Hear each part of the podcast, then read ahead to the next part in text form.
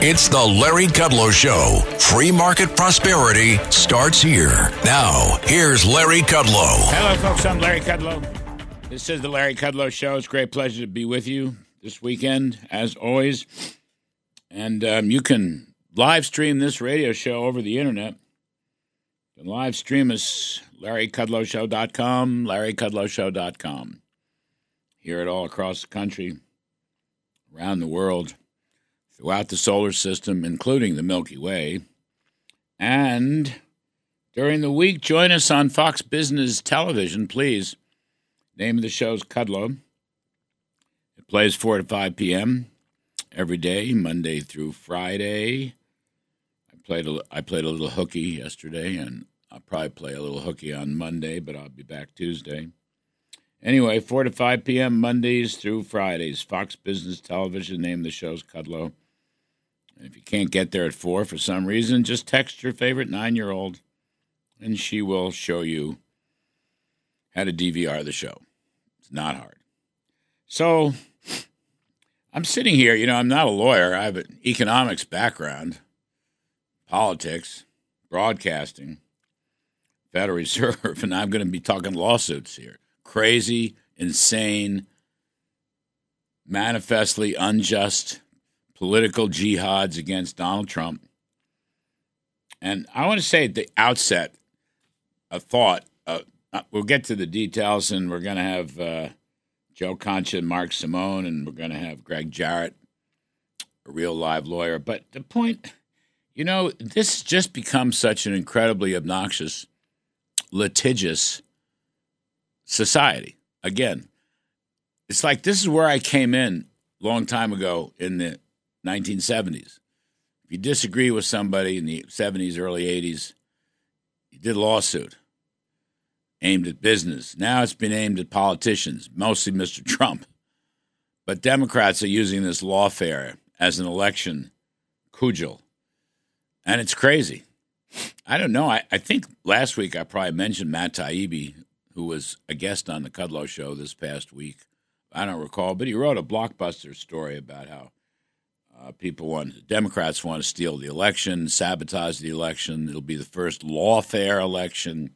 That's what this is. Everything is about lo- using the courts, a two tiered system. You know, M- Mr. Biden's guilty of taking documents, classified documents, out of the Senate and out of the vice presidential office and bringing them to his house. And uh, that's illegal, but he doesn't get busted. Mr. Trump, who is president and has the authority to take documents out and declassify them, he does it and he, gets busted. Biden doesn't, Trump does. This case, you know, yesterday, with this insane case, uh, Ergeron, Engoron, sorry. This thing, you know, had already hit the statute of limitations. The appellate division of the New York court system ended it on statute of limitations. And what you got here is this literally crazed state attorney general, Letitia James, who ran to bust Trump. Not law and order, not protect citizens. There's no fraud here. Just to bust Trump. And she had this clubhouse politician. You know, these, it says state Supreme Court. It sounds like a big deal. It's not. It's all Democrat. It's run by the Democratic clubhouses. They avoid primaries. Republicans don't appear anymore. He's just a clubhouse Democratic political hack. That's all he is. And um, there are no victims, no damages, no complaints. Banks were satisfied, insurance companies were satisfied, lenders were satisfied. They made tons of money. The Trump uh, brand, ironclad disclaimers. Banks have to do their own dil- uh, due diligence. I mean, that's de rigueur. Everybody knows this. And they come up with this crazy, what, 350 some odd million. You add the interest expense, it's another 100 million, 450 million, or some such thing. It's utter insanity. But it's and then you go south to the Fulton County, Atlanta, Fani Willis situation. It's a soap opera. She lied, he lied. They were using the taxpayers' trough to travel around the country. She says she paid for it in cash. So show us a deposit slip. Show me a banking statement. If you did everything in cash, show me a banking statement. There has to be a deposit someplace. I mean, who's kidding who? This is just this, this in the era when the lefties and the liberals were running the place in the 1970s, before Reagan. Everything was legal, litigious. In those days, it was more aimed at business, anti business. We hated business until Reagan brought it back, restored the country. Now it's politics, Trump, but it's Republicans in general. Two standards. Justice, we're not talking about economic growth or increasing real wages or stopping inflation. I mean, Trump is. Democrats don't. All they talk about is these damn lawsuits. It's crazy. Lawsuits by biased judges in biased places that won't stick upon appeal because thankfully we have a Supreme Court and we do have some principles. I mean, in New York, the appellate, I don't believe the appellate court. I'm not a lawyer, so I may be wrong, but I don't think they'll uphold this uh, stupid thing. They had already ended it on the statute of limitations. I mean, it's crazy.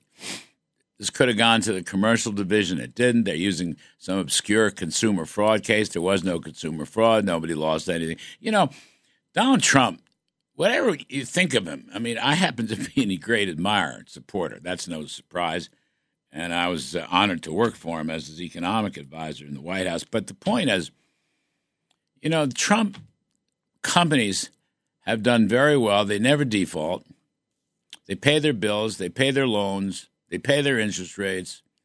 They hire tens and tens of thousands of New Yorkers with good paying jobs. They build, they maintain. Remember, he, he built the Wollman's skating rink years ago because none of these clubhouse politicians, these stupid left wing Democrats, could get it done. Trump just came in, built it and he's stuck with New York in its darkest times in the mid late 70s when the city and the state were going bankrupt. And he worked with Hugh Carey and other sensible Democrats. I think in those days, Mr. Trump himself was a Democrat. I was a Democrat in those days. He hired tons of people, paid good salaries, paid a ton of taxes. I, I don't know. I saw a number the other last night. There was so, so much of this on Fox that I was watching uh, but I think it was like three hundred million dollars in taxes. I don't know whether that's yearly, but over time, wouldn't surprise me if it were yearly. And he's being punished for this by these crazy left wing jihadist Democrats. It's just it doesn't make any sense. Um, you go down to Atlanta, Hot Atlanta used to be called. What a great city Atlanta was in the 70s and 80s. The New South. Great business.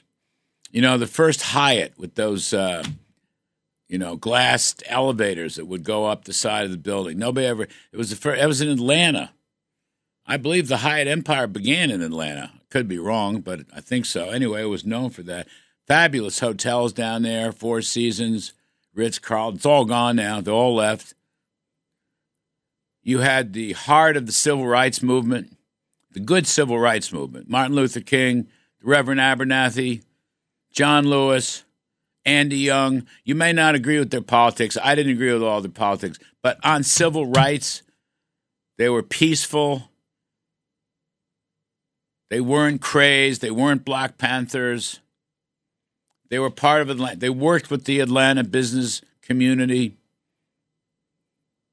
Now, under these far left Democrats like Fani Willis and the rest of this crowd, spewing hatred not only against Donald Trump, but a lot of others as well.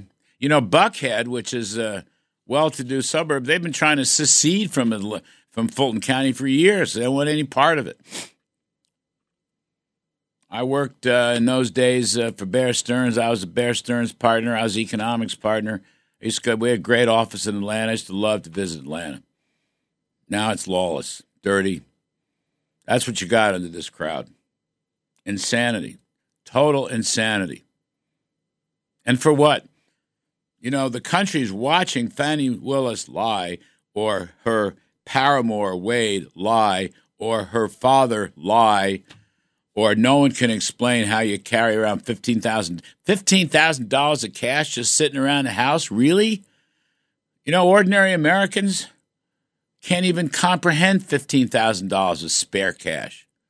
They look at this, they look, they watch this lady and all the, you know, her paramour and they, they scratch their head. I'm going to tell you what, politically, I'm I'm going to think most common sense, typical American working folks, they're going to look at this and say it is time for a change. We got to straighten this country out again. It's not just about Donald Trump. Although Trump tough, he can do it. He'll clean the place up. He'll drain the swamp. He'll fix the legal system. He'll give you a good Justice Department. He'll restore the laws and the economy and the border and foreign policy. But the point is look how far we've dropped. The era of Joe Biden, but it started with Barack Obama. Trump had four years, tried to, he made some good progress. Then he was tossed out. Now he wants another shot at it. These are bad times. This country is so great. Don't get me wrong. This country is so great, free, life, liberty, and the pursuit of happiness. But this legal system is just being completely undermined and subverted by these crazy Democrats. Left wing, the whole party. You know, Joe Manchin said uh, this past week he's not going to run for office as an independent or as a Democrat. They won't let Robert F. Kennedy Jr. run for office. I, I don't worship at their political shrines. Don't get me wrong. But the point is here's another Joe Biden. Joe Biden won't let North Carolina have a primary. Joe Biden wouldn't let Florida have a primary. Joe Biden didn't want uh, New Hampshire to have a primary. Joe Biden used the political justice system to stop competition in his own party. He tried to stop this Robert Hur. His name's Robert Hur, and the classified documents uh, special counsel for telling the truth. For telling the truth. Of course, Biden was wrong. He willingly retained classified documents he was never permitted to retain and the counsel, who's a straight shooter, and even the Justice Department defended him against these White House wolves and harpies. He said, "Okay, he's not. We're not going to bust him formally because he's, uh, you know, doting old man."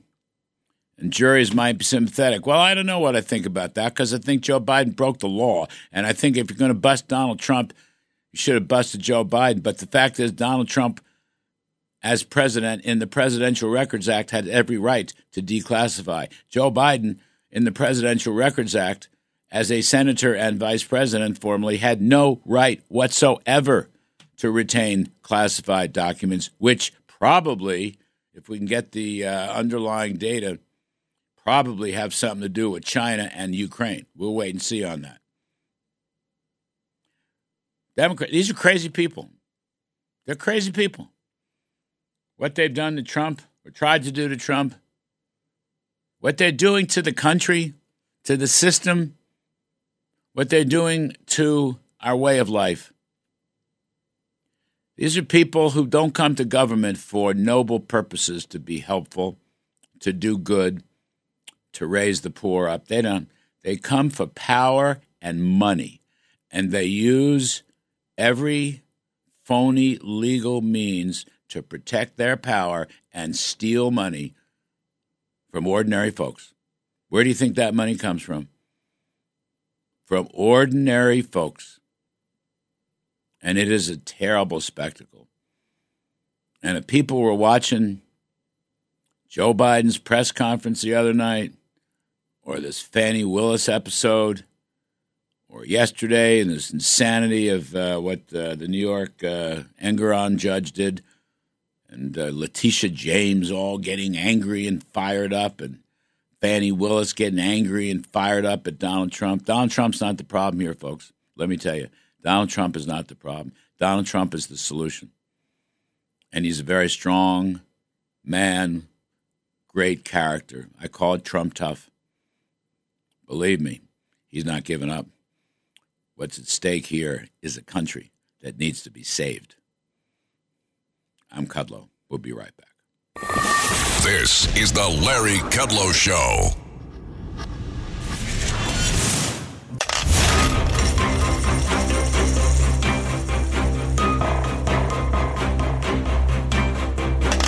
Now, back to the Larry Kudlow Show. Welcome back, folks. I'm Larry Kudlow. So, we'll cover this uh, legal ground and political ground. We have Simone and Concha coming up.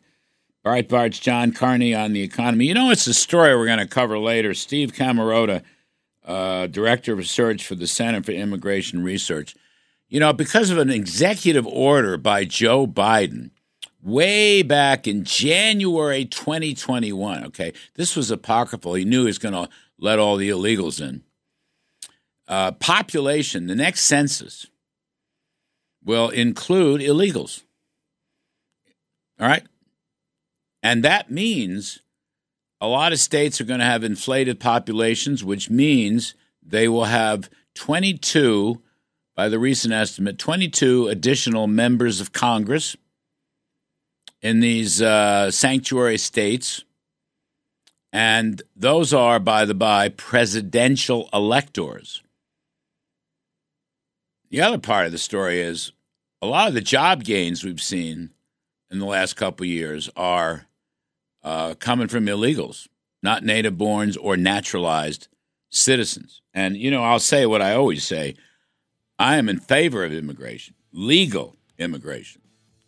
People that know something about the country, civics, Declaration of Independence, speak English, have a job, can make a con- contribution. I'm all for it.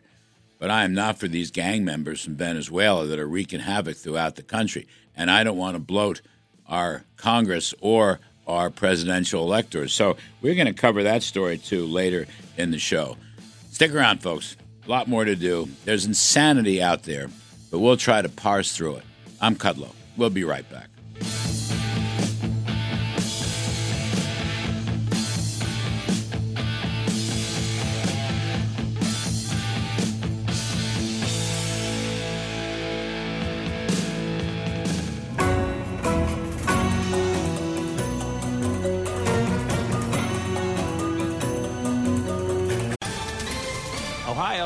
Ready for some quick mental health facts? Let's go. Nearly 2 million Ohioans live with a mental health condition. In the U.S., more than 50% of people will be diagnosed with a mental illness in their lifetime. Depression is a leading cause of disability worldwide. So, why are some of us still stigmatizing people living with a mental health condition when we know all of this? Let's listen to the facts and beat the stigma. Ohio, challenge what you know about mental health at beatthestigma.org. From Wall Street to the White House, this is the Larry Kudlow Show. Welcome back, folks. I'm Larry Kudlow. Let's talk some about these political trials, the jihad against Donald Trump. We bring in Joe Concha, Fox News contributor, author of Come On Man, The Truth About Biden's No Good, Horrible, Very Bad Presidency, and Hall of Fame radio man Mark Simone, host of 710 WOR weekdays, 10 a.m. to 12 p.m. Thank you, gentlemen. Mark Simone, you're a man about town here in New York. Donald Trump hired tens of thousands of people, paid them well, paid a fortune in taxes, redid the New York skyline, helped the city out when it was going bankrupt in the 70s, built a skating rink when nobody else could do it, and this is his payoff. What do you make of this story? Yeah, you know, he did a lot more for New York. Grand Central Station that was about to be torn down at one point. That whole neighborhood was a disaster. He opened a hotel there, turned it around. Did the same for Columbus Circle, many parts of uh, of New York. Uh, you know, I had a liberal college professor once t- telling me, teaching me the the darkest period in America where government was abused was Joe McCarthy and McCarthyism. Yeah. That was nothing compared to this. This is the whole entire justice apparatus becoming one big McCarthy going after somebody. I've never seen anything this ugly, it, it, and I, hopefully it's sinking in on Americans. If you watch the news coverage, you're getting a very slanted look at it. Uh, I was watching the ABC News report this morning. All they said was uh, Trump valued it at 600 million Mar-a-Lago, and it was actually only 27 million. They never mentioned that every Palm Beach real estate expert put it at a billion to 1.5 billion. They were just leaving everything out of the story. Actually, you got homes, private homes, close to a billion in Palm Beach, Mar-a-Lago. Uh, the hedge fund guy's name I can't remember. He's building one that was uh, Ken Griffin. Yeah, Ken Griffin. I think he was up to nine hundred million or some such thing. One, one, expert told me uh, it's eighteen million. It's so ridiculous. You could not get the parking lot at Mar-a-Lago for less than ten times that. It would be at least one hundred eighty million just for the parking lot. I mean, Joe Concha, the, I like the McCarthyism theme because it seems like that's what we're revisiting here. I mean, there are a lot of other things I want to talk to you fellows about, but I think um, maybe I'm wrong here, but but I think ordinary folks, working folks, middle class folks, they're watching this stuff. Fani Willis, her paramour Wade, they're watching uh, Letitia James.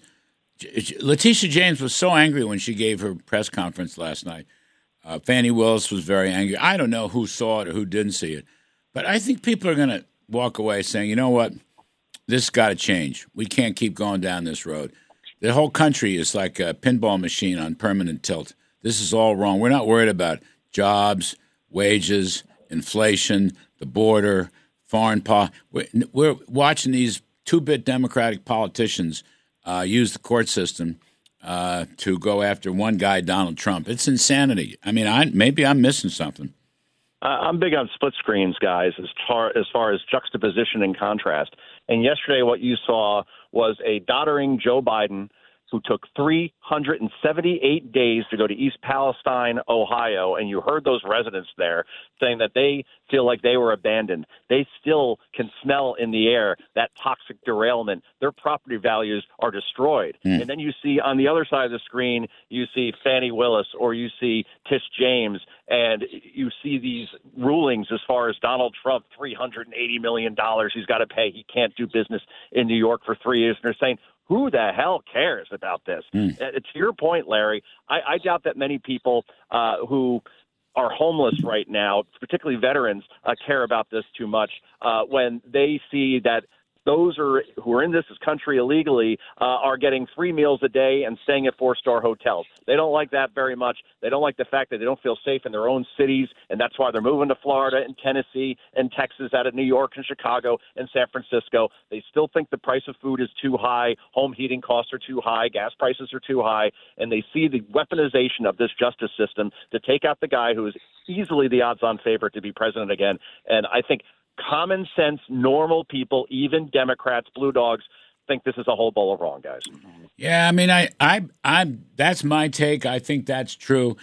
Uh, you know, you just have half the country, more or less, and it's all being played out on the TV screens now, involved in these incredible trials where the more you learn, the less you like, or as you suggest, the less you care, because there are other far more pressing problems.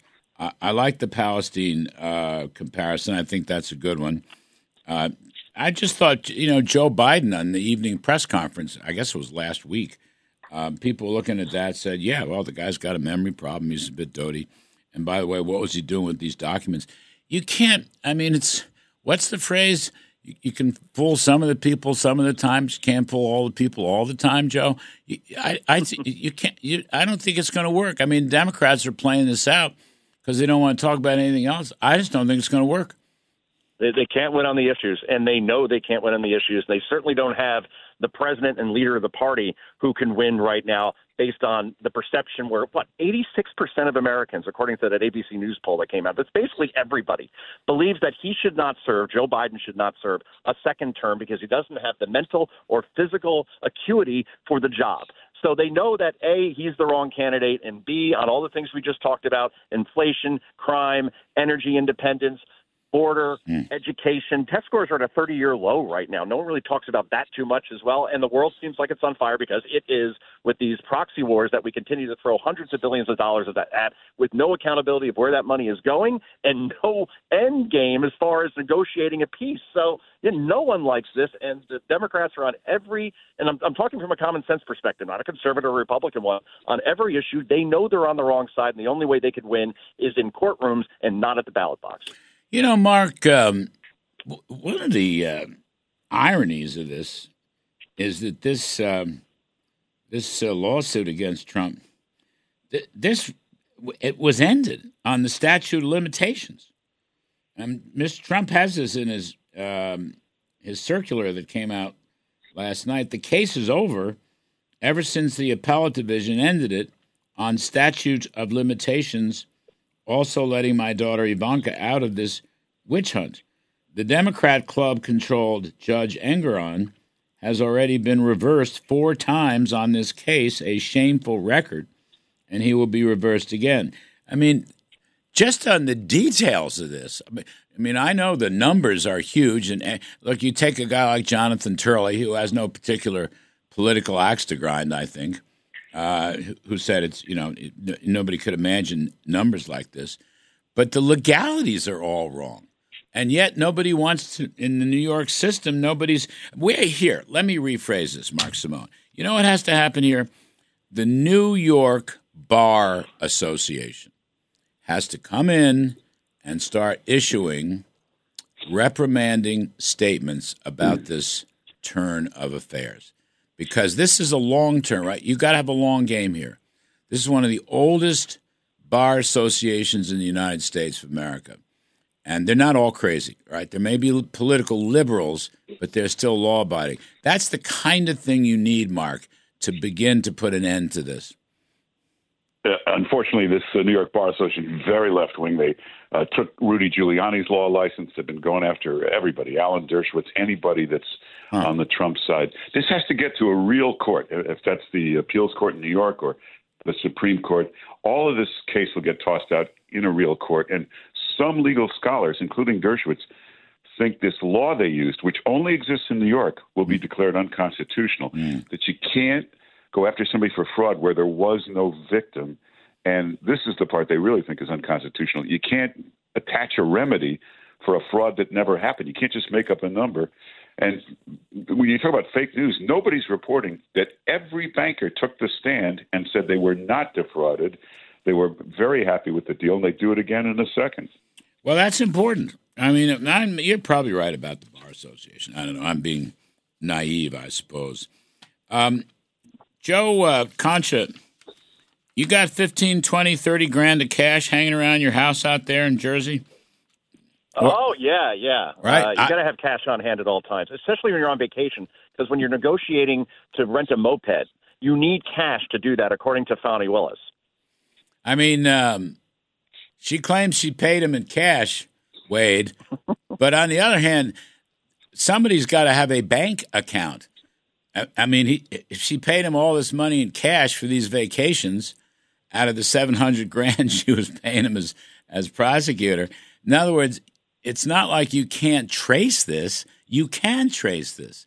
Not everybody lives. By the way, you know, the cash economy is usually about criminals and uh, drug runners and stuff like that.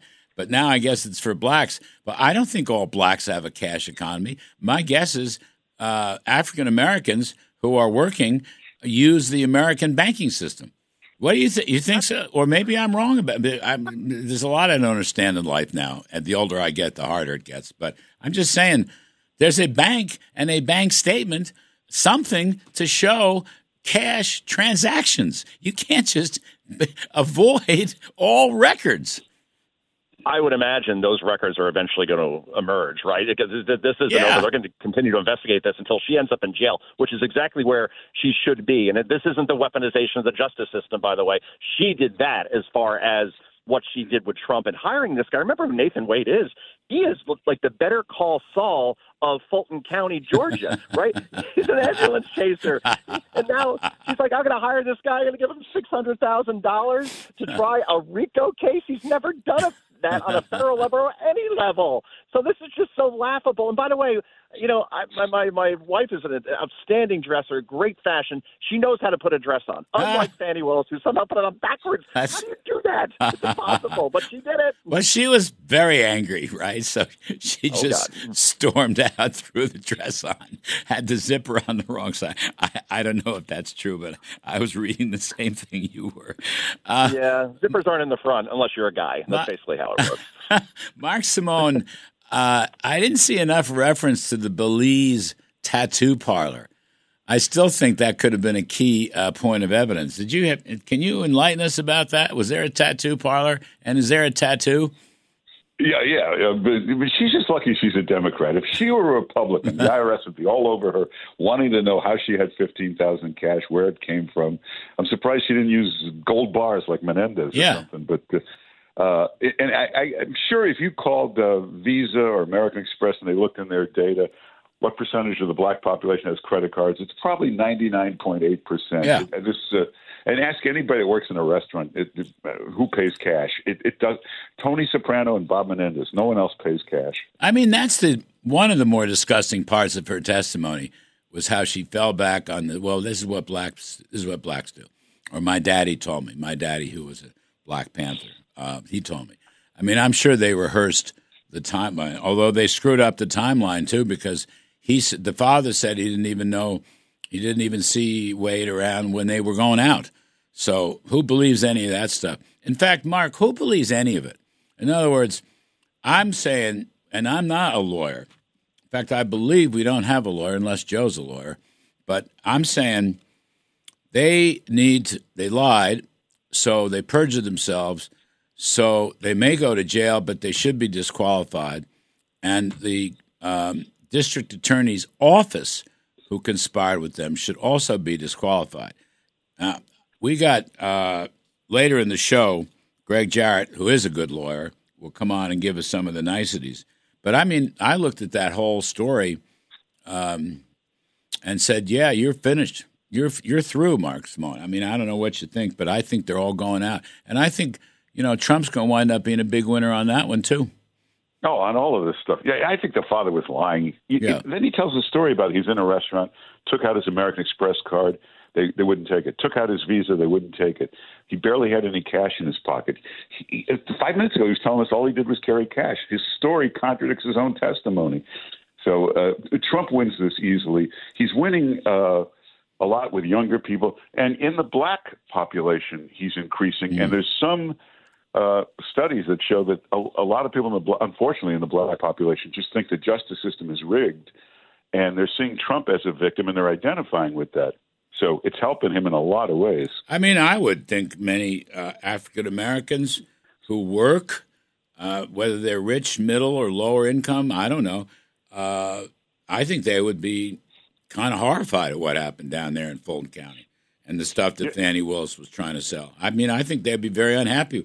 I mean, this business about just the cash, the cash thing itself is an insult. It's like they're non-citizens. They're they're non-economic player. Of course, they use the banking system. By the way, there are a lot of black banks if you're worried about that sort of thing. But everybody has a credit card. Credit cards aren't racial. Debit cards, which is a cash card, they're not racial. AMT cards aren't racial.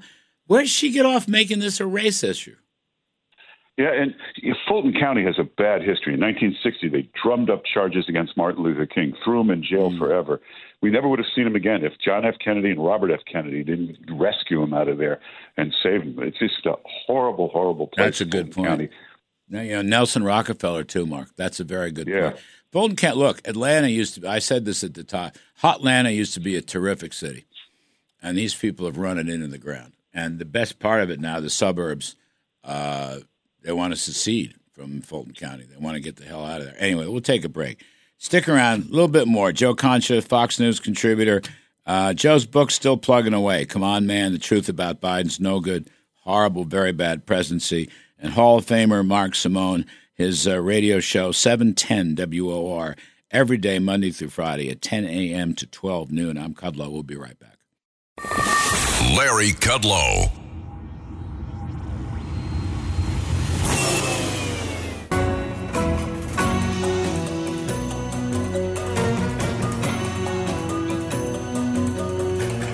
From Wall Street to the White House, this is the Larry Kudlow Show. Welcome back, folks. I'm Larry Kudlow. We're talking to Joe Concha, Fox News contributor and author of Come On Man, The Truth About Biden's No Good, Horrible, Very Bad Presidency, and uh, Hall of Fame radio host Mark Simone on 710 WOR weekdays, 10 a.m. to 12 noon every day. Uh, Joe Concha, you know, almost lost in the shuffle. There is still going to be fallout from this Robert Hur special counsel's report uh, because uh, Joe Biden willfully broke the law by taking uh, documents, classified documents, as a senator and a vice president. Now, the focus has been on the debate about whether he has all his marbles, which he doesn't. But actually, there's an illegal act here, a number of them, and we may learn if we ever get the underlying testimony uh, that there were classified documents with respect to China, the China energy companies, uh, whatever they're called, and the Ukraine story. What do you think about that? I mean, that's almost lost because of these crazy uh, legal cases. Oh, completely. The only thing that saved Joe Biden here, per Robert Hur, is that, well, he would be a sympathetic old man whose memory is shot, so we didn't want to go ahead with this. Okay, but take that aside. Did he do something illegal? Yes. And by the way, a lot of these documents that Joe Biden took, it was back when he was a senator, when he wasn't elderly or had memory problems, right? Mm-hmm. And then as vice president as well. 2009 is 15 years ago, right? So uh, Joe Biden was would be in his 60s at that point. So I don't even understand the excuse because when he committed these acts, uh, it was when he seemed to have more of his marbles, or at least all of them. So even Hur's excuse is, is kind of lame. But uh, you're, you're right. Uh, once we find out what was in those documents and if you put national security at risk, particularly as it pertains to China, uh, watch out. And by the way, if they try to you know, get Trump on this for the same exact uh, you know, violation, then all right, that doesn't look like a two-tiered double standard justice system or anything, right? Yeah, right. Uh, Mark Simone, uh, I think the fallout, you know, uh, even the Justice Department, right? The White House trying to make a big deal about uh, the uh, whether Biden has his marbles or not, and whether Hur should have included that. methinks they doth protest too much because that distracts – from the illegality that Joe Concha just mentioned. And uh, I don't think this story is over. And I think Jim Jordan, of the chair of the House Judiciary Committee, is going to go after this. Yeah, no, he should. The is covering up a lot of stuff. You know, in that report, because Biden lied and said it was the staff. If only he had kept an eye on the staff.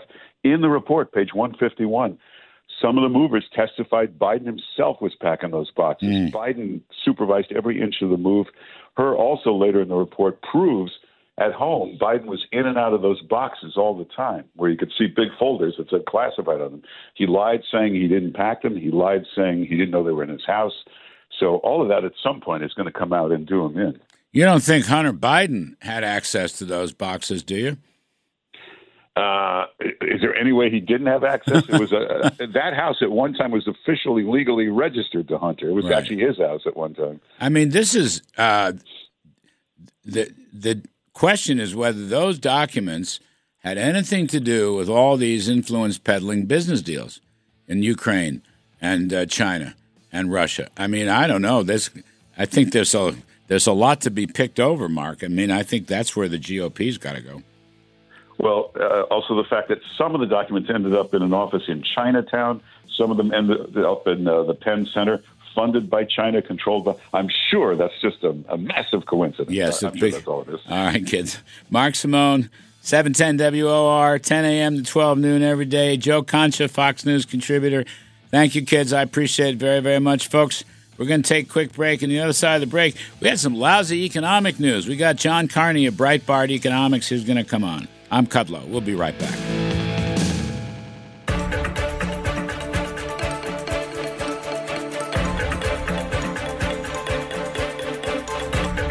It's the Larry Kudlow Show. Free market prosperity starts here. Now, here's Larry Kudlow. Welcome back, folks. I'm Larry Kudlow. We had some disappointing numbers start of the year. January data coming out in February. Retail sales softer. Inflation reports hotter. Interest rates, uh, actually, the long rates back up around 420, 430. So let's talk to uh, John Carney, Breitbart economics editor and co author of the Breitbart Business Digest, great daily. So, John, it was kind of a disappointing batch of numbers, not catastrophe. Let's see, the Atlanta uh, GDP tracker, I think, is 2.9 for the first quarter. But um, you're saying, I think, there's a lot of inflation embedded in the, ses- in the system still. Is that the basic yes. thrust? Yeah, if you look into the uh, particularly the the producer price index numbers that we got out on Friday, uh, so the latest inflation figures, you can see a lot of inflation building up. Uh, the number, the headline number was worse than expected, but if you look into core goods, mm. uh, there's there's inflation in that. So you, once you take out food and energy, there's inflation there, and that's frankly where we were getting a lot of disinflation from. That's where that was something that was going to be bringing down inflation this year, but instead it's coming up. Uh, if you look further out in the pipeline, they have something they call intermediate goods, and that's sort of like the, when one business buys something and then they add it to uh, the rest of their products. And so think of like parts going into cars is a, is a good example. So the intermediate products also are rising in prices, and that's eventually going to end up in consumer prices as well. So I look at this report and I see not just a kind of January fluke. You know, sometimes January numbers can be a little bit um, wacky. Uh, I don't see a January fluke. I actually see inflation building in the system, and that means more inflation coming for the rest of this year. Isn't that what um, I'm just looking here? We'll do our stock market stuff later, but your 10 year treasury is four, I'll call it 430. The two year is still 464 and of course the 90 day 91 day bill is 537 i mean that's what that's an interest rates are telling you inflation is not skyrocketing but it's not dead either rates that's right. market mark i always like to use market rates you know not the fed funds rate but market rates yeah that's right i think if you look at what ha- what's happening particularly in the the longer uh, dated treasuries what you're seeing is people saying we're it's not going to come down very fast. We're not going to you know back up to nine percent unless some kind of catastrophe happens. Uh, that was very bad, but that was a combination of a lot of things happening all at once.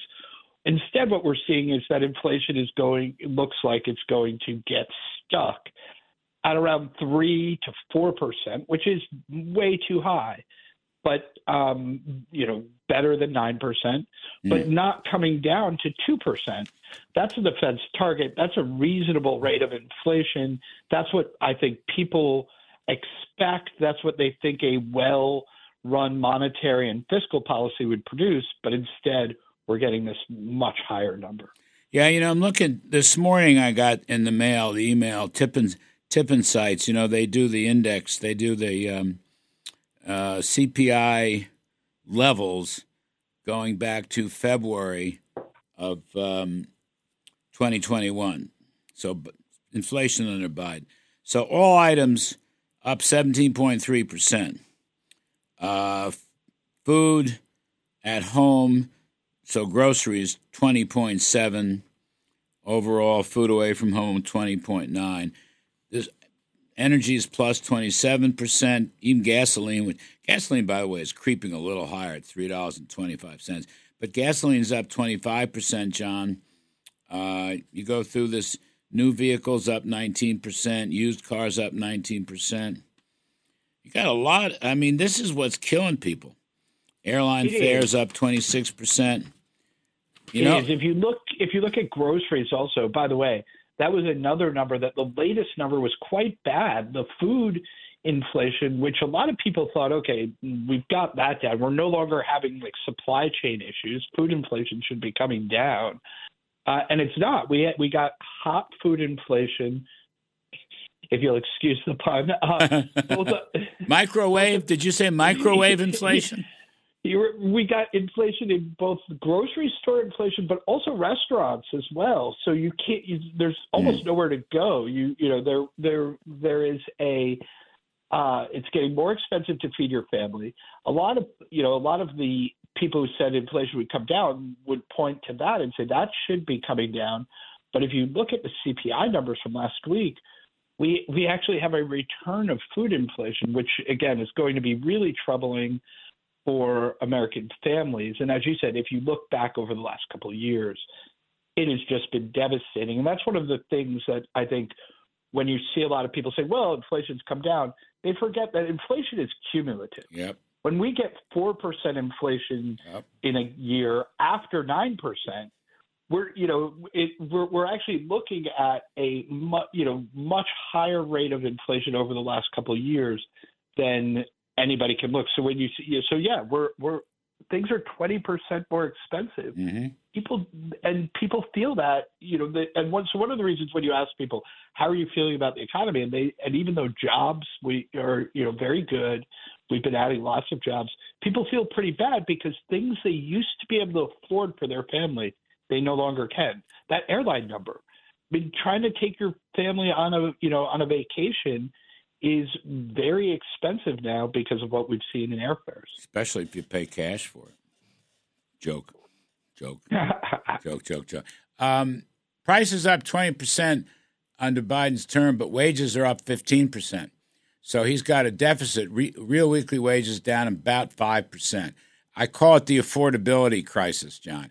I think it's more important than GDP. I think that's right. I think that um, we all focused on jobs and GDP for a while because inflation wasn't a problem. So we said, okay, you know, the main thing people want is growth and jobs. But that's because we had a long period in which we had inflation under control. Once inflation got out of control, people's mindset shifted. Mm. They now want to make sure that life can be affordable. That the you know they even if you own your home and so you have a fixed rate mortgage, your mortgage rate didn't go up, but your grocery bill is so much bigger than it used to be. Your car, you know, maybe you tried to hold out for a couple of years and say, you know, I'm going to let the car get a little bit older. Cars are too expensive, but we're still seeing inflation in cars.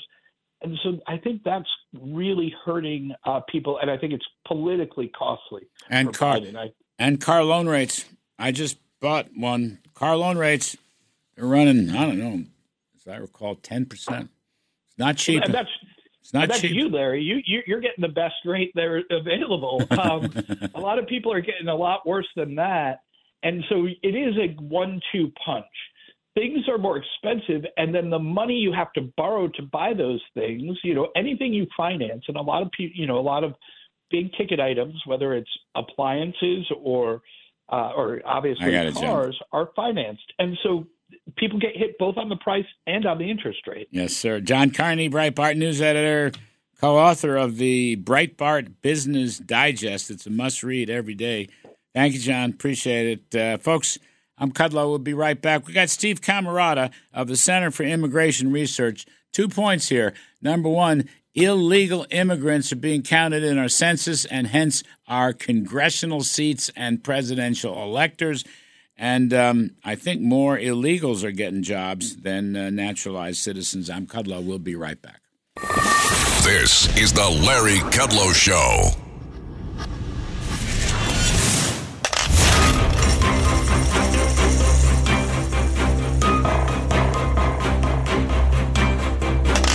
Now, back to the Larry Kudlow Show.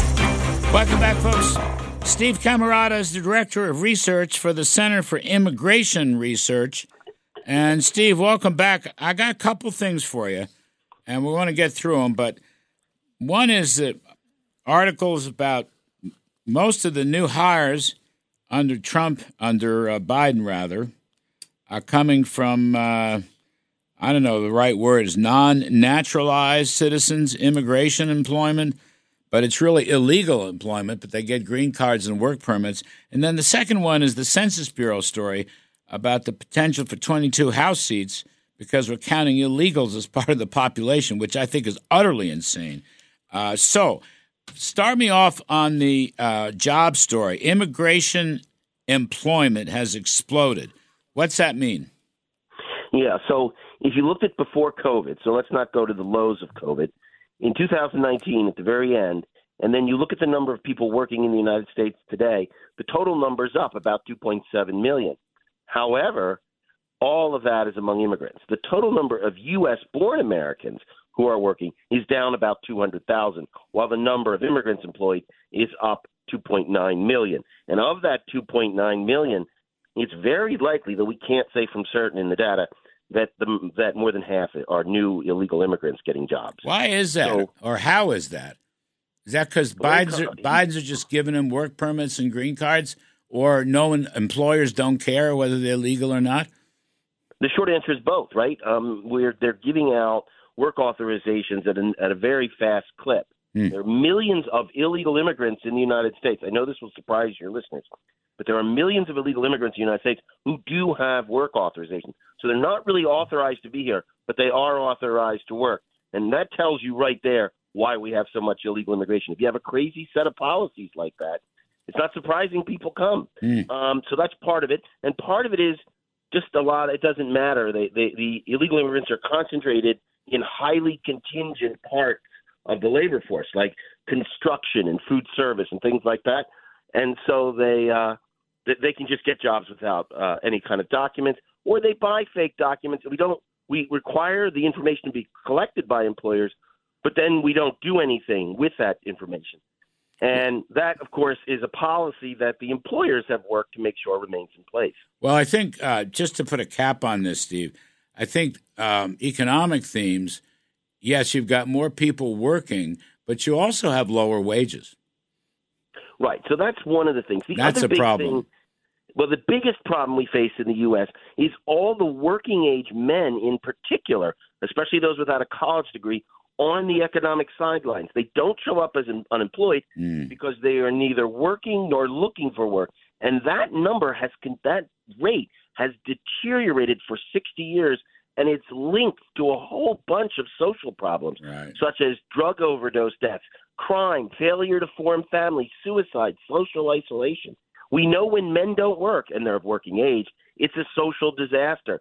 And I would argue that unless we get this illegal immigration situation under control, and instead we just rely on the illegal immigrants, we are not going to, to undertake the difficult, and it is difficult, uh, policies to address this and try to get more of those men back into the world of work. About five million, some odd. About five million. Could be as high as seven million. Probably about five million. It's a Yeah, tragedy. we could probably draw back in. Yeah, we could probably. It's a tragedy, are though. of- You're right. It, it is a tragedy. It's a horrible and situation. a lot of it, you're right. It's drugs. It's incarceration. It's criminal records. It's people that don't want to work. It's getting too much government benefits, et cetera, et cetera. And it's Steve, the low wages too. Yeah. Anyway. Steve, uh, jump to the other story, which I had uh, House Majority Whip Tom Emmer on the TV show. Uh, this has to be stopped. This Biden's executive order uh, going back to January of 2021, which will have the next census count illegals as part of the population, which in turn will give uh, a lot of sanctuary states uh, more uh, congressional representation. I think the number I saw from one of your articles uh, was 22 states, 22 new seats, which I might add means presidential electors. Now, this is a bad story. How can we be counting illegals as part of the population to inflate the members of Congress, which then will elect the president? How's this possible? Well, right. So those numbers I gave you are from about the employment were Census Bureau data. Every month, the Census Bureau for the for the Bureau of Labor Statistics Hmm. collects the monthly the household survey, and all researchers agree that there are millions, more than 10 million, probably more like 13 million in the latest data. So when they do the monthly surveys, they pick up the illegal immigrants because they live in households and they survey households. Well, the same thing happened in the decennial census. There are at least 10 million illegal immigrants, and this is that's before the Biden surge Hmm. in the 2020 census. Oh, so, yeah. um, and so we count them. We have no way of excluding them unless you were to begin to ask about legal status, which Which we been should ask. do. Which we try. Right, so you- the Trump administration tried to do that. My pal Wilbur Ross tried to do that. You may recall, and got his Yes. you know at the Commerce Department, which still runs the census, and got his brains beaten in by the media, beaten in. So we gave it up, and we shouldn't have, because now, eh, I mean, I don't know what the right number is. I think your number was uh, something like 17 million, which could give you uh, whatever 22 new seats. But this is just wrong. people who heard this story told me very upset about this. Yeah. Well, remember, it, you don't always look at aggregate numbers. It has to do with the distribution across Mm. states. Illegal immigrants wouldn't redistributed that many seats. Um, but remember, we've added a lot of illegal immigrants now. So by some measures, five, six million new illegal immigrants have settled in the United States. That is, people released into the United States by the administration, Mhm. gotaways at the border, people who just went around and we never even saw them at the border, Mhm. or visa overstayers. It's got to be around five, six million. Well, now you're talking some really big numbers, but I wouldn't say it would be 22 seats because they, they are spread out to some extent, and not all of them will be counted. But if I had to guess, you might in the next census, based on this recent surge, redistributed eight seats in the House of Representatives. But remember, the same thing happens at the local level. Hmm. In areas where illegal immigrants live, those areas, whether it's Texas, Florida, New York, Florida, Illinois, New Jersey, all the big illegal states, it also redistributes seats in their state legislatures. It redistributes seats in inside, you know, um, city council seats. It has an don't we- enormous tax. Yeah, So all, all across these. No, so point is why don't why don't we manage the census properly? That's the point. We need to Well, change the way the Census Bureau census is run. It's crazy. Right. Well, the Census Bureau says, look, we don't want to be political. Don't let us touch this hot potato. And so Oh. far, we haven't. Been, Well- and, and the Supreme Court said you have to go through all these procedures if you want to ask. Anyway, Steve Camarota, research director for the Center for Immigration Research. Very important stuff. Thank you, Steve. We appreciate it. Folks, quick break. And then our best legal beagle, Mr. Gregg Jarrett's going to come on, tell us about Fani, tell us about Letitia, tell us about Engoron, tell us why the law is being subverted. I'm Kudlow. We'll be right back.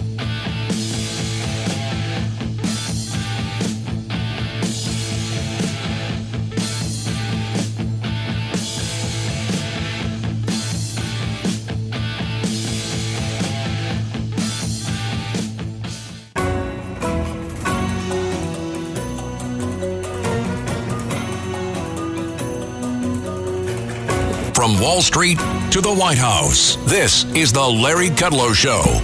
Welcome back, everybody. I'm Larry Kudlow. So we return to the odious two-tiered justice system, legal and political jihad against Donald Trump, which I still think is going to backfire. But there are legal issues here, not political ones. So we bring in the best of the best, Gregg Jarrett, Fox News legal analyst, and his latest book is the Constitution of the United States and Other Patriotic Documents. Gregg, you've been a busy guy. You're doing a great job, by the way. Terrific job Thank you. Thank on you. Fox. We appreciate your time on the radio. Gregg, let, I'm going to begin. I want to go back to Fani Willis for a moment. Um, all right. So I have, pre- I mean, I, I, I think they're lying. I think they should be disqualified. But I want to know what, what you think, your, your legal view rather than my political view. Well, you know, Willis was a hideous witness, uh, one of the worst I've ever seen. And, you know, it proves the old adage that lawyers make horrible witnesses.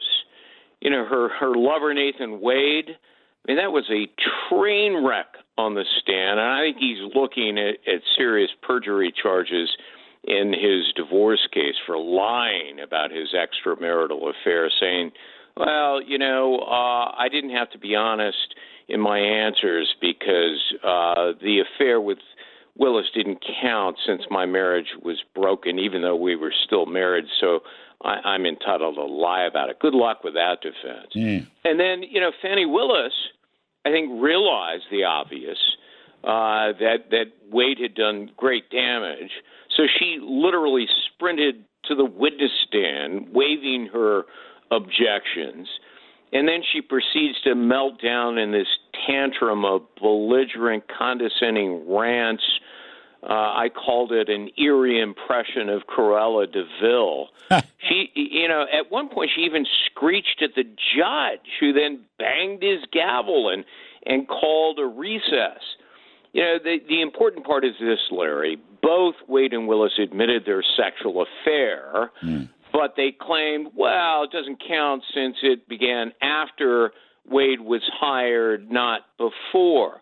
That doesn't matter. Hmm. Read the canons of ethics. The affair itself constitutes a severe conflict of interest, an obvious impropriety, and a violation of the ethics that govern prosecutors. And, you know, that merits disqualification. Now, whether the judge is going to see it that way, a judge who's up for reelection, uh, and that will factor into his decision, you know, we just don't know. What about uh, this business about cash? You know, so that trying to say that she she didn't give him seven hundred grand uh, so they could go on vacations and pleasure trips and tattoo parlors and whatnot. She paid him back in cash, but somewhere, someplace, there's a banking statement that's going to prove or disprove that he didn't do everything in cash. I mean, if she gives him all this cash. And it's, you're talking about lots and lots of cash. She says everybody's got black people have to have fifteen thousand dollars in cash, which I think is an insult to black people who use the banking system. Of course they do. But the point is, this can be proven or disproven. Yeah, and the critical question here, and the judge, uh, in his pre-hearing statement, said he was going to focus uh, on this: whether Willis herself benefited financially from these exorbitant taxpayer uh, funded, uh, lavish vacations they took together. You know, to Aruba and Belize and Napa, California, and Miami, and cruises in the Bahamas geez, you know, were they doing any work, or, or, were they just vacationing like Joe Biden? Uh, and you know, her cleanup story was inane. It was bizarre. It was, in a word, unbelievable. Uh, that she reimbursed him by paying him in cash. How very convenient, Larry. We're talking about thousands of dollars that cannot be traced or corroborated you know, no sentient person believes it except maybe Senator Bob Menendez, who prefers, you know, cash and gold bars. But the whole thing was so fantastic, it, it bordered on comical. Where did she get all that cash? Yeah. It seems to have wondrously appeared, magic money, I'd call it. And, and, and she claimed, oh, money's fungible. Well, Uh, what? She makes a hundred and ten grand a year on an after-tax basis in Atlanta, Georgia. She Yeah. might take home, I don't know. She might probably pays a tax rate of about a third of that. So, so that's I'm now down to like eighty grand a year, eighty-five grand a year, and with eighty-five grand a year and bills to pay and whatnot, she's got this kind of fifteen thousand dollars of cash around on a con. Nobody's going to believe that. White, black, green, brown. Nobody's going to believe that, Gregg Jarrett. No, I don't think so. And I, you know, I, I, I think an objective, fair, neutral judge wouldn't believe it either. Right. It was, Yeah. You know, it was just too fictional. But look, um, they're both in deep trouble, regardless of how the hearing turns out. I mean, Fani Willis is facing two other Georgia probes over misappropriation of funds, fraud, other improprieties. Her staffers hate her so much they are literally lining up to testify against her. So, you know, she could be removed from office, even face legal jeopardy. And as I say, you know, Wade is looking at, you know, charges that he lied during his divorce proceedings. So, you know, both of them, I think, are in trouble beyond this hearing. When do you think these um, judicial and related decisions will be made, Gregg Jarrett? Well, you know, it, it's up to the judge. Uh, you know, frankly, I don't think he's in any hurry because I think if he rules that she doesn't have to be disqualified, uh, he well knows that it'll be taken up on appeal, and that's going to delay the trial. So, you know, this, this is a debacle of uh, Fani Willis's own making. Her poor judgment, her misconduct, has really ruined her credibility. And and you know the the jury is going to know all of this. That this case is deeply tainted. So you know th- th- this is a case that I don't see happening this year. Ah, okay. So that's interesting. Uh, quickly, Gregg Jarrett, uh, with respect to uh, Mr. Trump's appeal in this nut job case here in New York, I mean, we've talked about it on the air t- today, obviously. Um, but I didn't understand the uh, appellate court has already ruled that the case should have ended with statute of limitations. So I just wondered if you knew anything about this. Like, they're going to go back to the appellate court, which has already said the statute of limitations is ended. I mean, I don't get how they can do that. Yeah, the but certain of the counts weren't included in the Oh. statute of limitations. Oh. So some counts were tossed out, some counts weren't. Uh, but you know, this this is a case.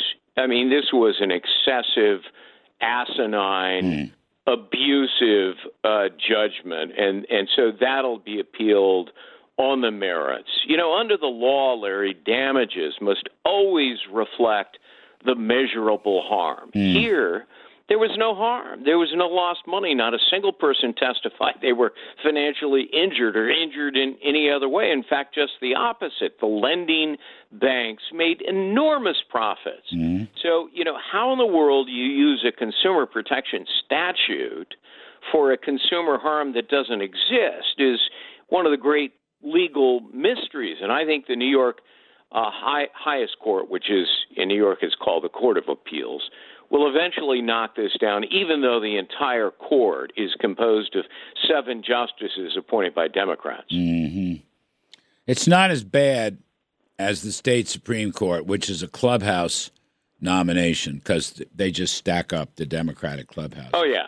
As well as the appellate division of the Supreme Court, which is the trial court That's right. uh, level. You know, Letitia James knew she was playing with house money here. Yeah. Liberal courts and Yeah. a liberal trial court judge, as you point out. Yeah. He wore his anti-Trump bias on his sleeve. He was arrogant. He was smug. His his ruling, he pronounced Trump guilty of fraud, ignoring all the bank executives who testified. Wait a minute, we weren't defrauded. We weren't deceived. Uh, and, Engoron said that Trump falsified financial statements, ignoring that Trump didn't prepare the financials. He hired top lawyers, accountants, real estate experts. They're the ones who hmm. calculated his assets. Hmm. And then the banks did their own due diligence. They concluded Trump had more than enough to secure the loans, and they wanted to lend him more money. They called him their whale Yeah. because they made so much. I mean, really, the issue isn't speculation about what something's worth, it's what collateral value you have. And Trump always had more than sufficient collateral value behind the loans. And the banks knew that. And as you say, they did their due diligence, but that was always, you know, all these uh, statements of financial condition had waivers attached to that point that the banks would do their own due diligence. I mean, it says that this judge is just a complete dummy, but we know Yeah. this. All right, this Yeah. isn't about law. This is about straight jihadist politics. It's yeah, but you know what. Larry? I mean, this case is another example of how blue cities and states are hostile to anybody with an R after their name. Yeah, I mean, course. if you're not a Democrat, which is 85% of the population in New York, then you're just not welcome in the Big Apple. And that's why there has been this exodus of businesses and entrepreneurs. Uh, you know, who the hell wants to live in New York City? Rampant crime. Uh, you know, you've got the immigrants that have taken over thanks to, to Joe Biden. Uh, you know, it, it's back in bankruptcy territory. I mean, it's one of the reasons why I left and headed south. You know, people in power like Letitia James are willing to contort the law, mangle the facts, to come after you with a vengeance. So, you know, what business wants to be there at risk? Here I am, just parked right now, broadcasting from the middle of Manhattan, WABC Radio. I'm not going to tell you where. Well, I, I hope you're well armed or have security because uh, walking the streets of New York City is uh, taking your life into your own hands. Gregg Jarrett, Fox News legal analyst, and his latest book is called The Constitution of the United States and Other Patriotic Documents. Thanks, Gregg. Appreciate it. Folks, a quick break, and then we're going to talk about economic growth or the lack thereof with uh, former World Bank President David Malpass. I'm Kudlow. We'll be right back. Larry Kudlow.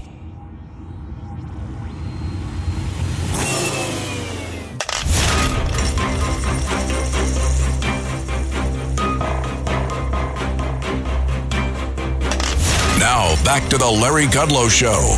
Welcome back, everybody. I'm Larry Kudlow. So, Does anybody care about economic growth? Nah. Nah. We'd rather have legal jihads. We'd rather have wealth taxes, the never ending wealth tax campaign. Editorial in the Wall Street Journal this morning. Anyway, we'll talk some growth with my pal David Malpass, former president of the World Bank and uh, served in the Trump administration in the Treasury and the Reagan years. David, uh, I got one for you. Uh, I'm not going to let you off the hook. This is too much fun. Gene Sperling, op ed piece, I believe it was yesterday's journal. And then Lael Brainard, another one of your favorites, um, she gave an interview that got coverage as a news story. Anyway, David, the massive outsized Biden spending starting in March of 2021, the 1.9 trillion American whatever plan worked, according to Gene Sperling, economic advisor to Joe Biden, and uh, before that Barack Obama, and Ms. Lael Brainard, longtime Federal Reserve. Now she's got my old job at the NEC. It worked. The spending worked, David, and we're heading towards. Uh, 120% of GDP on the debt to GDP ratio. Uh, are you going to subscribe to that? Are they right? Hi, hi, Larry. Well, you know, economists have can spin everything, and so one thing is if you ignore the the debt that was accumulated and you ignore the inflation, then it worked. Yeah, um, because it it did uh, inject giant amounts into the economy. I want to bring in also the regulatory uh, problems. That it explains why we are having this persistent inflation. Um, you know, t- typically we think of inflation being a monetary phenomenon, but I think what we've got going right now is we have inflation being a government phenomenon. It's the government spending and regulation mm-hmm. that prevents people from working. It adds to prices. It creates consumption without creating the investment underneath. And so, if we really want to have a secure world, we have to find a way to get much faster growth Peace Through Strength for Ronald Reagan was based, and you were there, on the starting point of finding a path to 3 and 4% growth and 5% growth. And that's what scared the Soviet Union. We've got the opposite going now. You can imagine Russia looking at what the U.S. is doing and say, hey, let's just keep this all going for as long as possible because we're going to beat them in the long run. You know, John Cochrane from Hoover, formerly Chicago, he has this theory about the. Um, you know, the, a fiscal explanation for inflation, which I buy not 100%, but I understand his point and your point. I mean, your point on regs, it's a supply side problem. If, if you are choking off the supply of goods or services or technology advances, and you're pumping up demand through government stimulus, you know, stuff goes right into your checking account. Not Fani Willis because she does it all in cash, but most people have a checking account. Um, that's inflationary. You're choking off supply and you're expanding demand. Now, again, Gene Sperling. Look, I, am not attacking him personally. I, you know Gene. I know Gene. I've known him for years. Lael Brainard. I don't really know her. I think you know her, but um, they're arguing that inflation doesn't matter, the debt doesn't matter, the spending doesn't matter. What mattered was government stimulus, which has given us in the last year, and I've acknowledged this, a stronger than expected economy. There was no recession. Um, the economy was stronger. And that's the challenge here. We're going to have this debate all over again. That's that's right. And so uh, uh, we we have that works for politicians. So if you're running and you're planning to stay in office for three years, uh, then then then your your goal is to get a huge amount of spending injected into the economy, so you look good while you while mm-hmm. you're there. Mm-hmm. Uh, but the problem is, for the long run, it undercuts the growth. I think we're we're kind of trying to say, is this like the 1970s? And it's not at all. In mm. the 70s, the dollar was devalued, energy prices went up, and then it, over a period of 10 years, you know, devastated the economy as it passed through. This time, it's a different cause, and so you can't treat it with the same things. In in the 70s, you ended up treating it as Reagan did with defending the dollar and then with tax cuts that caused growth. this time around, we have to, I think, really focus on how do you unwind the regulatory burden that's uh, that's Yeah. going. It's going every day out of all the international institutions. They all they all uh, get together and collude to find the most expensive way uh, to do whatever their goals are. I think it's. By the way, that's a good point. I don't think you have a dollar problem right now. I mean, I if you look at commodity indexes or gold, I- I don't know if they're too high or too low, Dave, but they're they're basically stable. You take a look at. Right. I mean, you know, you had the pandemic bump and so forth, but it, if you if you adjust for that, and even in exchange rate terms, the dollar's been pretty darn stable. So you're right. This is not a crashing dollar. Uh, I, so we have a different problem. I'll call it the capital misallocation. And I was happy Elon Musk said it yesterday. The government is absorbing all this money, and then it decides where the money goes. Uh, and so you're not going to get growth out of that.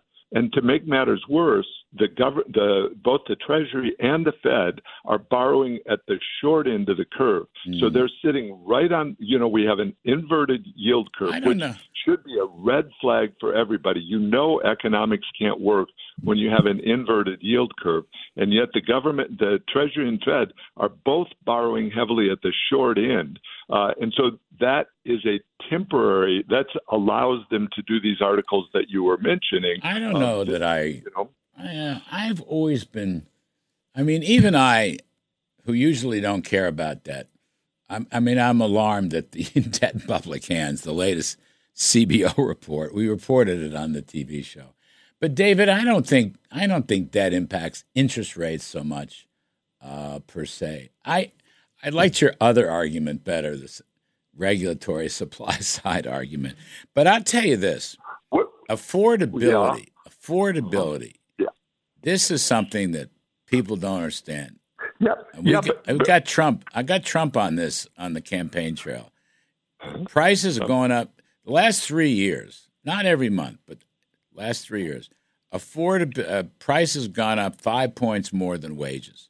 So real wages have fallen. That's the affordability crisis. Exactly right. I gotta But jump What the gov- government's doing is raising rates into that affordability. So if you're trying to buy, a, if you're a young person trying to buy a house or a car, you're out of luck right now. Maybe It's so. Unaffordable. Maybe so. There's uh, default rates are starting to pick up, so there's something to that. Whether it's debt caused or what, I don't know. Anyway, David Malpass, former World Bank president, uh, Trump Treasury advisor. We're going to take a break, folks. Do some stock market work on the other side. I'm Kudlow. Please stick around. Lots more cooking.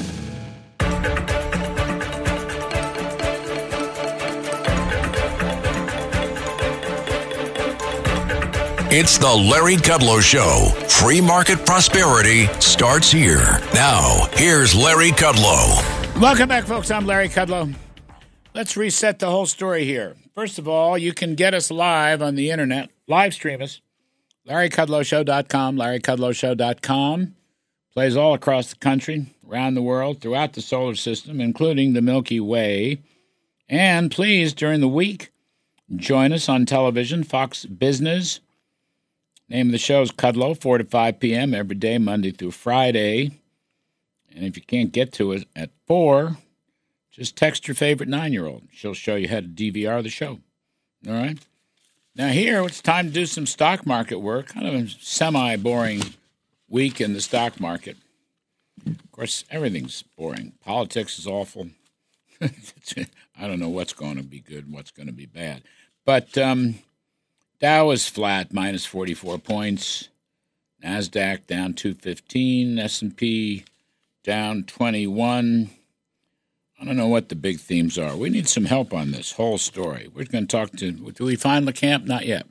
We're still working on Jim LaCamp, but we do have Pete Najarian, co-founder of Market Rebellion and Option Monster, old, Option Monster, old friend Pete.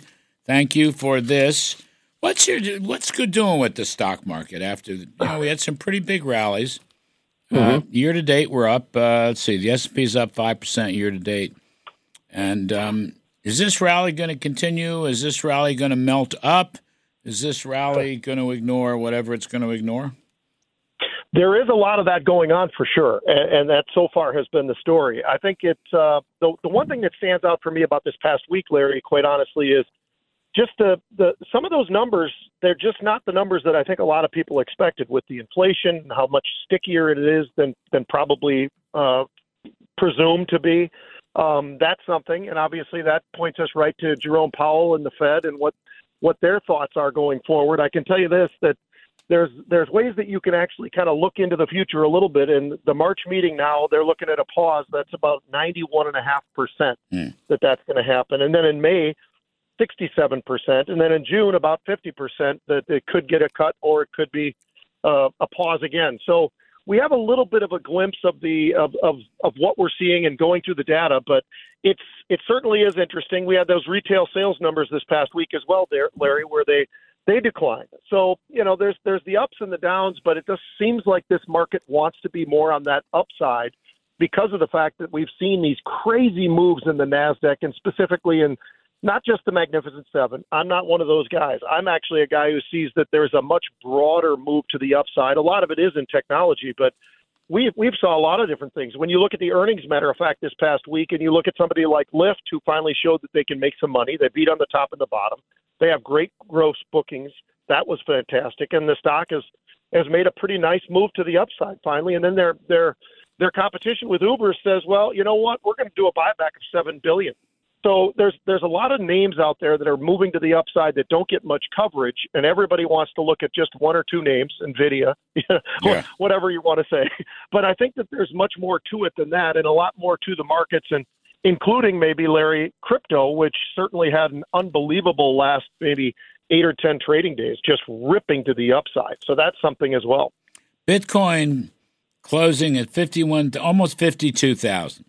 So, Mhm. uh, I don't know. What was the high, Pete? 60 something? I think it was in the 60 60,000 plus. Uh, So you're gaining that- on it. You're gaining on it.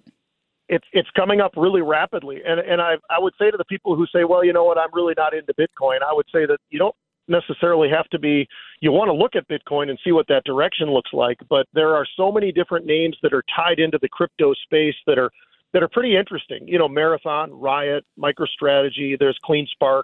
There's a lot of different names, and they, they all had incredible weeks this last week because of the fact of Bitcoin getting back up there and a lot closer to sixty thousand than we were just a you know, if you go back 10 days ago, we were about 10,000 lower, and not too far back even from there, we, we found ourselves into the 30,000 level or less. So it's been a pretty magnificent run to the upside, and I think there's a lot of different ways that, that people can try to try to take advantage of that situation and that movement to the upside. You know, um, Fani Willis uses cash. Nobody asked her if she uses Bitcoin. Maybe that's how she paid back uh, her paramour, Nathan Wade. I mean, I, you know, we should we should explore. But if you have Bitcoin, you have to post it on a ledger, don't you? A blockchain I- ledger. Yeah, there's there's a lot of different steps to that for sure, and and that's why Larry, I think most people they hear about Bitcoin, they don't they don't they're not comfortable with it. I'm probably even in that category myself, but I but I certainly like these names that are attached, whether it be a Coinbase for the transactional side of things, these miners. Um, I think that there's a lot of different ways that we can at least assess that we can go here. It's tradable. It's out there. It's something that actually there's my world of options, a lot of options activity in a lot of these various names. And Larry, if I told you the, the marathon just in the last week or so went from 17 and a half all the way up to 30, you'd say that's a pretty good year. And that was that was the week. So it gives you a little bit of an idea of of some of the movements that we are seeing in that space. How about banks and financial? Financials are up five percent last week. Mm-hmm. Yeah, I I like what we're seeing out of the financials. I think uh, I think there's some surprise names out there. Um, probably not surprised by J.P. Morgan or Goldman Sachs, but I'm personally surprised of, of the positive moves in the. Uh, and by the way, in my world, the derivatives world, we've seen a lot of upside uh, folks buying the upside calls in names like Citibank. But we just don't talk about certain names very often. It seems like there's an exclusive class, and then there's the next group. And I'll tell you what, if you take a look at uh, where Citi was back in October or going into November to where it is now, it's been on an absolutely unbelievable move to the upside. Now there's been some pullbacks, but it's had a really, really nice move to the upside, and I think there's other financial names as well. Well, it's it's interesting. Wells Fargo up eight percent, B of A up three, J.P. Morgan 2 Mm-hmm. Pretty good. Let's see. Year year to date, the banks are doing very well. Last year, that I mean, maybe there's a comeback going on in banks. That's a healthy sign for the economy. What um, what's your read on interest rates, Pete Najarian? Well, you know, I, I think that these rates, I, I do think we're going to be in a situation where we're probably going to be in a pause for much longer. I was never really in the ca- the category with the folks out there, Larry, that were saying, well, we're going to have six cuts this year, or Mm. whatever the numbers are that they were pulling out. And the reason I was against that was, I think if nothing else, whether you like Powell or don't like Powell and the Fed and what they're doing, um, I think the one thing has been very, very consistent was the fact that they are as transparent as they've been. And he's talked about data. He's talked about a lot of different things, and many of the others have talked about these things. And I think, given the situation, it, it made no sense to me that we would expect that many cuts this year. Now, um, if the data changes in any way, I think I would change my mind, and I think the Fed would as well. But I think it's something that we have to be very conscious of. Is they're not pulling the, the, the wool over our eyes. They're letting us see what's out there, and we see some of the inflation that's there. So they'll pause and wait and look for the next data points. And I think that's something that um, there are many people, I think, got in front of themselves a little bit too far when it comes to some of the rate cuts that they expected. I mean, I thought that um, the year is young, but the market improvement this year was not based on rate expectations, but rather based on profit expectations, earnings expectations. Earnings still coming in, uh, you know, pretty good. I know the benchmarks. I mean, the standard, the bar gets changed, and you come in, you beat the bar, but still, earnings are not crashing. The economy is certainly not crashing. So Right. I, I, th- I mean, it kind of, in some sense, looks like it's an earnings-driven market with relatively stable interest rates, hmm. not higher, not lower. just, Right. you know, which is not bad, right? I mean, hmm. that's that's okay. We're on the same page, man. We really are. Yeah. Because I, I'm seeing the same thing, Larry. And you know, we always we get so many strange comments. I think from so many people, whether it's on TV and, and mostly TV and some with radio. But you're right. I, I, I look at what the earnings are, are showing us, and overall, I'd say they've been pretty impressive. I mean, just the other day, you look at a name like Shake Shack that. You know, it's not followed by everybody, but you look at that stock and it, it's gone from 78 to 98 in a hmm. hurry. They had great revenue growth, and then you look at some of the other the other names out there as well that we're seeing growth I think unexpectedly for a lot of people but I think so far we've been pretty impressed with what we've seen with earnings and a big one coming up this week obviously with Nvidia. What's um? It's funny. In the last segment before the hour, David Malpass was talking about the inverted yield curve, W- but that model of recession has not worked, at least so far. I mean, it's for whatever reason. Um, It's just you know the Fed funds rate. I'll call it five and a half. Um, five years at four and a quarter. The ten years at four thirty. So the curve is still pretty steeply inverted, but it has not been the recession signal, which would be very bad for stocks normally. It hadn't happened this time. What do you make of that? Right. Yeah, we're not we're we're just not seeing it. I think that that people are taking all the stocks individually, taking a look at what they look like, how how do the earnings roll out, and obviously it's been like you just said, probably unexpectedly to some degree, um, better than expected. Uh, you know, I mean, we're we are seeing some numbers, a lot of beats. Not everybody, of course. There's there's some big misses out there as well, but I think when you look at certain parts of the technology space, and we've heard from a big chunk of that, but like I say, Nvidia is coming up, and that's a stock that's been absolutely ridiculous. I I got a crazy stat for you, Larry. In the in the last 70 days, and this is about a week old now, but last 70 days, Nvidia went up 10 billion dollars per day, every day for 70 days in terms of market cap. So Nvidia Nvidia is in the S and P, It is, yes. and it's not in the Dow, No, it is not. right? Is it in the Nas still? Oh, oh, absolutely. Yeah, yes. yeah. Uh, So if you own mhm. the index, which I own, I own Nvidia. I'm excited. do? ab- So Nvidia, for our listeners, uh, besides the fact that my pal Jim Cramer named his dog Nvidia uh, years, this is years ago. I never forgotten it, but it was a good call by Jimmy. But Nvidia is a chip maker, right? yeah. And, Yep. it, and it is a chip maker that links or enables um, artificial intelligence, AI. Is that right? Mm-hmm. Yep. So, yep. so and they own about 90% of that market right now. wow, wow. So they're sitting in a good spot, but they also they're they're here's the other thing, Larry, that d- does get lost because we'll all talk about Nvidia or maybe even AMD or some of these other names, but I'll even throw out a name for you that doesn't get talked about a lot, but ASML. Uh, you look at that one, that's another company that's part of the advanced chip market. hmm And when you combine that in, take a look at that thing over the last year or the last couple of months or whatever time frame you want to look at. It's uh, it's off to the races as well. So that's why I say the one frustration I have is all of this talk about a seven, whatever you whatever you want to call it.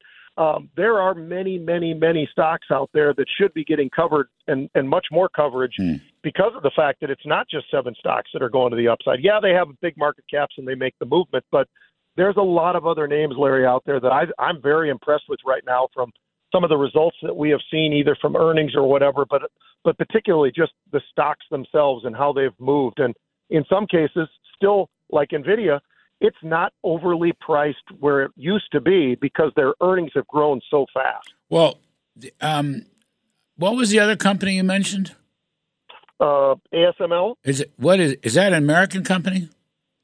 Um, no, I believe it's a foreign country uh, company. Huh. But- they have the technology for the most advanced chips. That's what. But that's AMD they're- is American. Nvidia is American. Yeah. Um, then you go down. Cisco is American. Intel. Intel's Mm-hmm. America. Intel kind of not a great as great a company as it used to be. Is that fair? No, yeah, it's very fair, but I would say this: it, it's actually made a really reasonable comeback, Comeback, from yeah. where it was. It was Yeah. it was in big trouble, and and they've come back. They've bounced back pretty well. All right, let's take a break, folks. We're talking to Pete Najarian, co-founder of Market Rebellion and Option Monster. I'm Kudlow. Uh, we'll be right back with more on the stock market. This is the Larry Kudlow Show.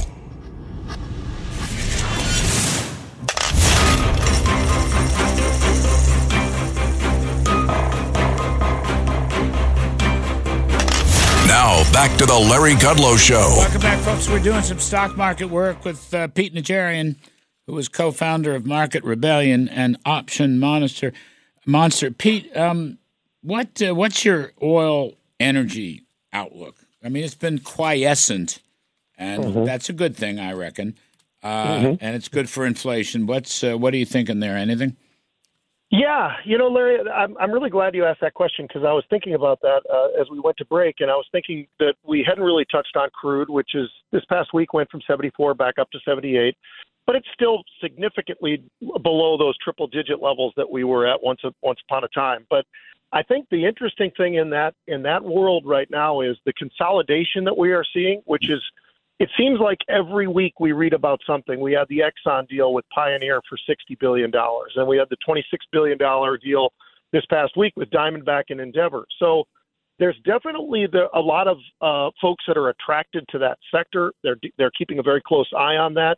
Um, one of the things I'd also mention is just Warren Buffett once again added to his Chevron position. So, you know, whether, whether you like Warren or don't like, well, whatever somebody's opinion is, he certainly is the oracle who's been around a long time, and he just continues to add to that position. So, um, you know, he's not only got that, but of course he's also got Occidental. And we've seen a lot of derivatives paper, option paper, looking for upside in energy over the last three or four trading days. We saw a, a big acceleration in that area. So it seems that folks are looking for crude to maybe have a little bit more legs even past 78. We'll see. Well, I think you know if you call it eighty dollars, that's Mm-hmm. a very healthy price for wholesale oil, and that's that should be a very profitable price. I mean, the, those big guys, uh, drillers and frackers, you know, they, they they don't say this, but they can make money at forty or forty-five. 80, 80 is a gift. Uh, now, and then you had the other thing, right? The Bidens are trying to shut down LNG and you know no permits for drilling and fracking and so forth. So, you know, you're limiting future supply. I mean, we we should, we're at 13 million barrels a day, 13.2, uh, which sounds like a great number, but we were there in late 2019. We should be at 15 today. Now we're not because that's not what this uh, Green New Deal policy wants. The Green New Deal may be replaced in November. We'll see if Trump wins. But the point I'm making is energy is not a bad sector because prices are historically relatively pretty high, right? Pretty Yeah. high. Oh, and to your point, Larry, uh, yeah, you're exactly right. The the the fact of what are they p- taking out of the ground, like you said, could be anywhere between 35 and, and maybe Yeah. 45 Yeah, bucks. And that's right. Here we are. Here we are. You know, at, at a lot a lot higher than that, nearly double that. So I think it gives us great opportunities for Harold, sure. And Harold Hamm always tells me, Harold says he needs 70. I say, Harold, you do great at 40. But that's an ongoing debate. Anyway, it's a lot sure. of fun. Uh, Pete Najarian, Market Rebellion, Option Monster. Thanks a million. Appreciate it. All right, folks, we'll take a break. On the other side of the break, we're going to do some money and politics with Liz Peek and with Steve Moore. I'm Kudlow. We'll be right back.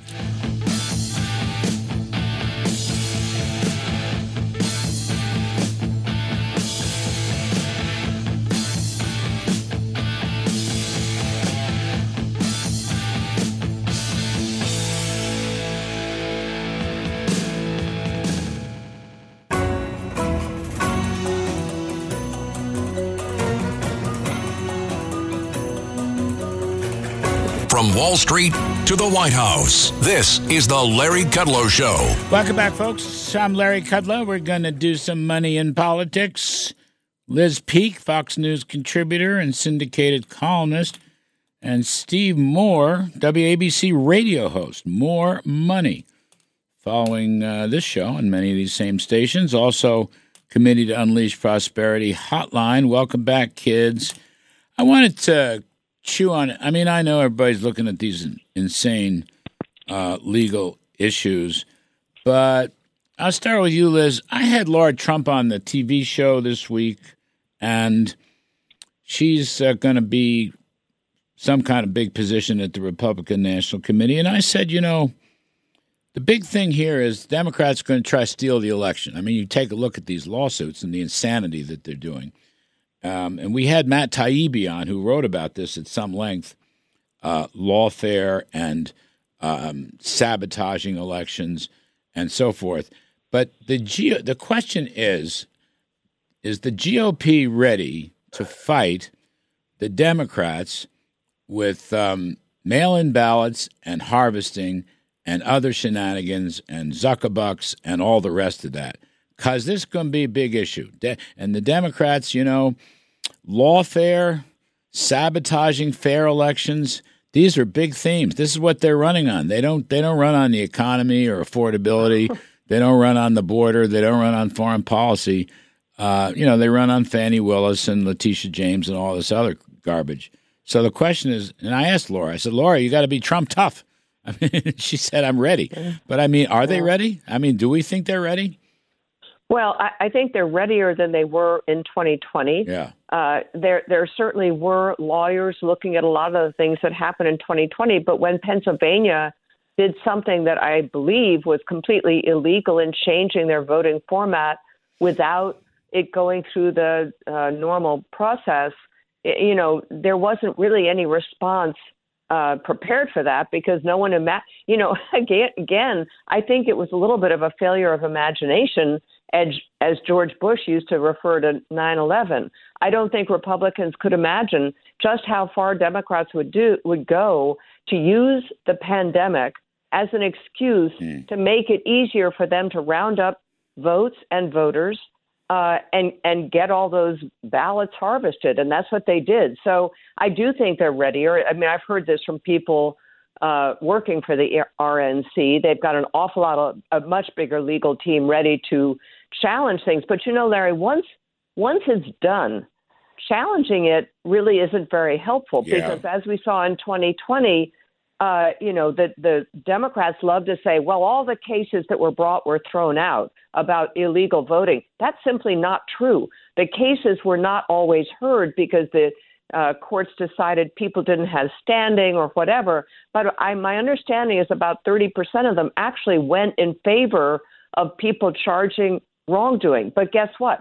Once it's over, the team in charge, and in this case, if it's Biden and the Democrats occupying the White House, they will have no sympathy and no interest for pursuing what may be uh, criminal acts. I mean, it's just not going to happen. Well, Steve, you know, there's an analog here. I mean, if you look at just just take this uh, crazy New York decision against Trump, the the Judge Engoron and the AG Letitia James, the way they twisted the legal system.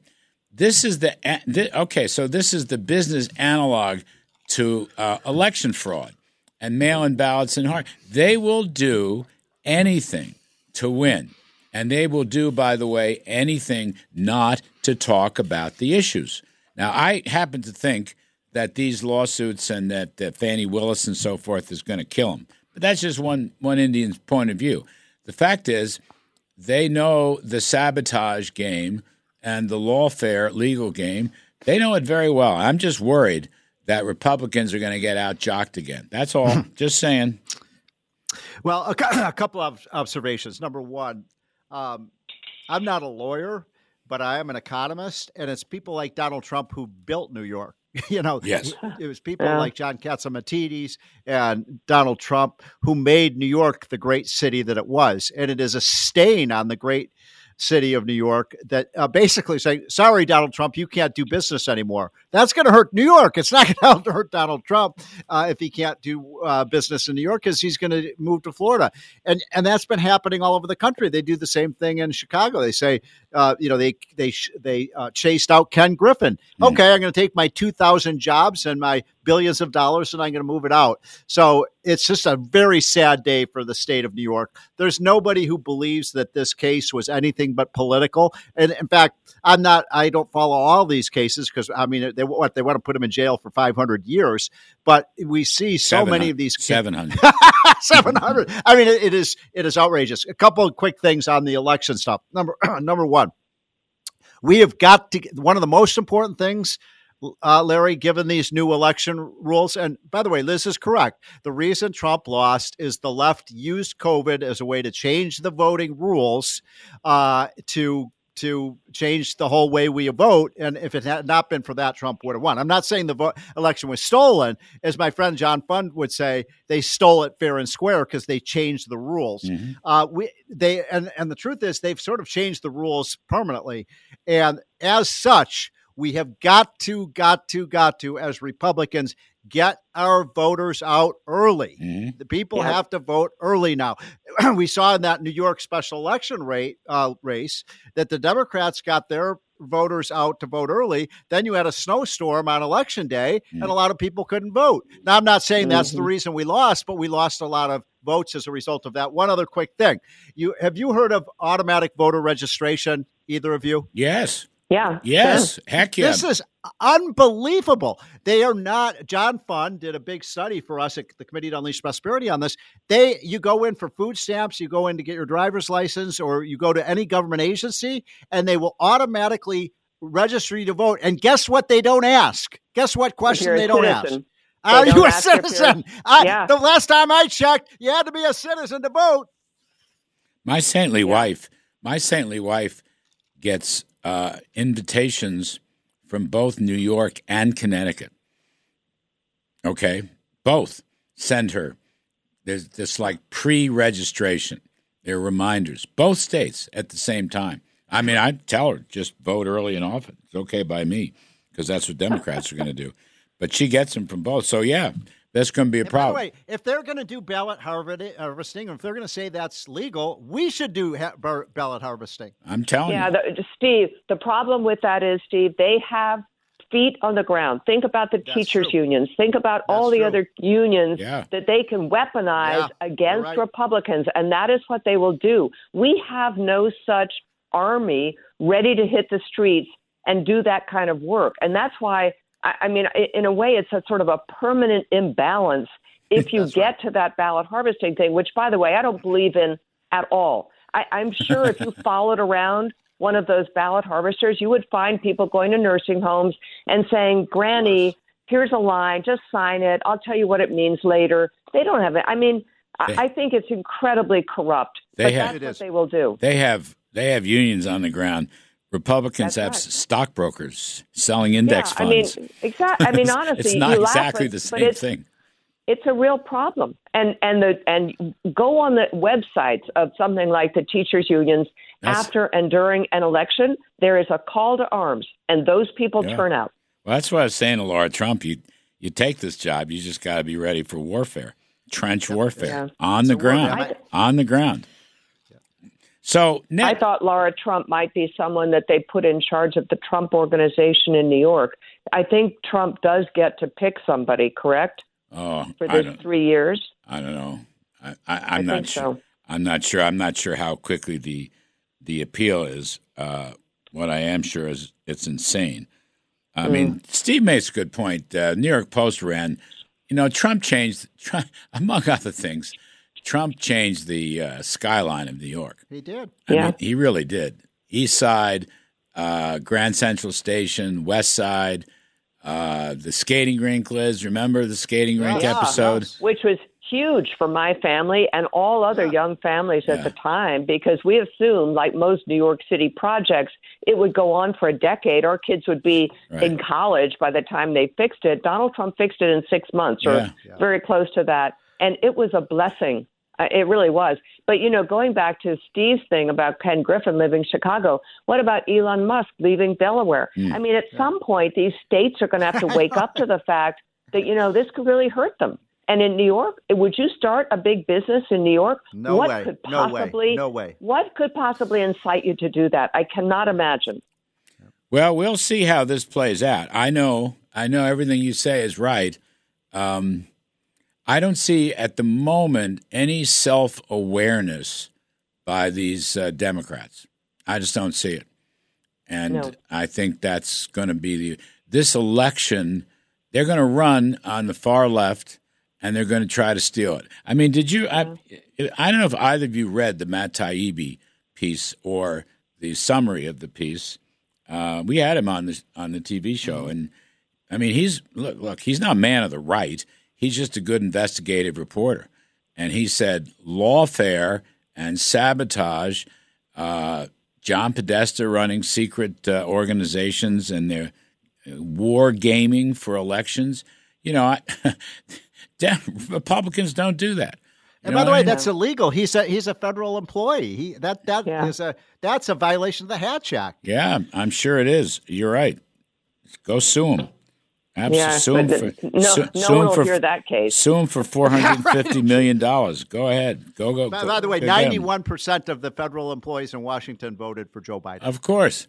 Of course. All right, we're going to take a quick break, come back and uh, chew on this some more. I want to ask Steve Moore why Democrats don't like rich people. The never ending wealth tax campaign. Vermont now, another one flirting with unindexed, uh, unrealized capital gains. Liz Peek, Fox News contributor, Steve Moore of uh, Committee to Unleash Prosperity, and uh, WABC radio host of More Money. I'm Kudlow. We'll be right back. Larry Kudlow.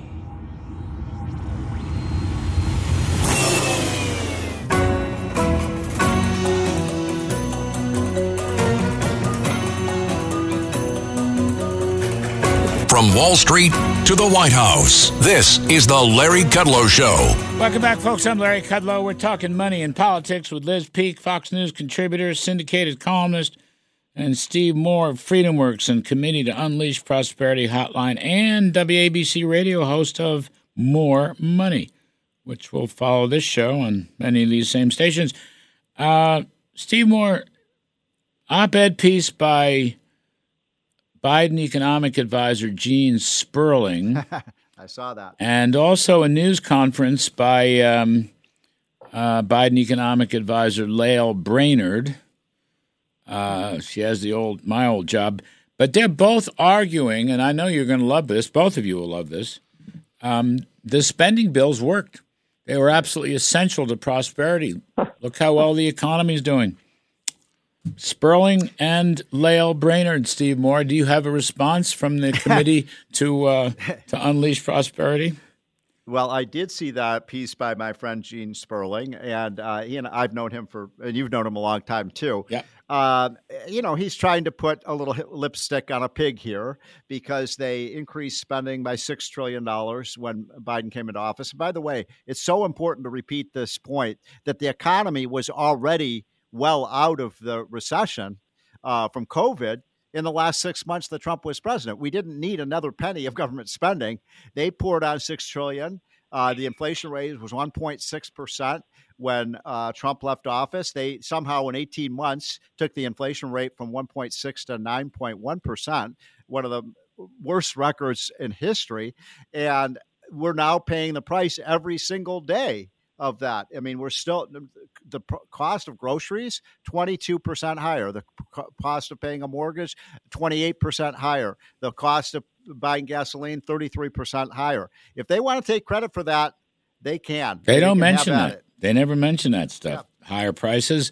Um, Ms. Brainard says that lower tax rates on businesses didn't matter.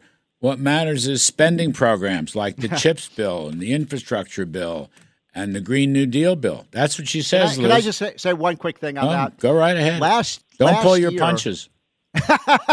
last year, you know what the top performing uh, uh, industry was in the stock market? Yes.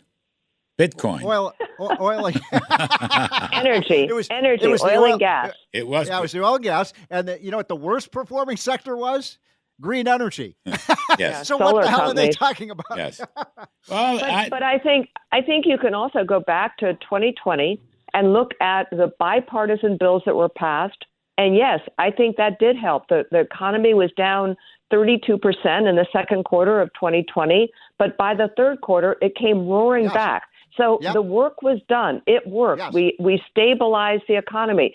But uh, Larry, I've used this analogy before. But what should have been a pig going through a python, a big bulge, became a hundred pigs going through the python, and and the python can no longer move. That's where we are now. There is no there is no let up in the spending, and all that 1.9 trillion rescue act. Guess what? That went to blue donors. That's really where it went to climate activists, to blue states yep. and blue cities. And by the way, I think the productivity of that money was zilch. And to, to, to uh, Steve's point, it ignited inflation. You can look at it month by month. It just pushed so much money into the economy at a time when there wasn't a whole lot to spend it on. Don't blame and me. Prices went through the roof. Don't blame me. Mnuchin and I tailed it so it would run out.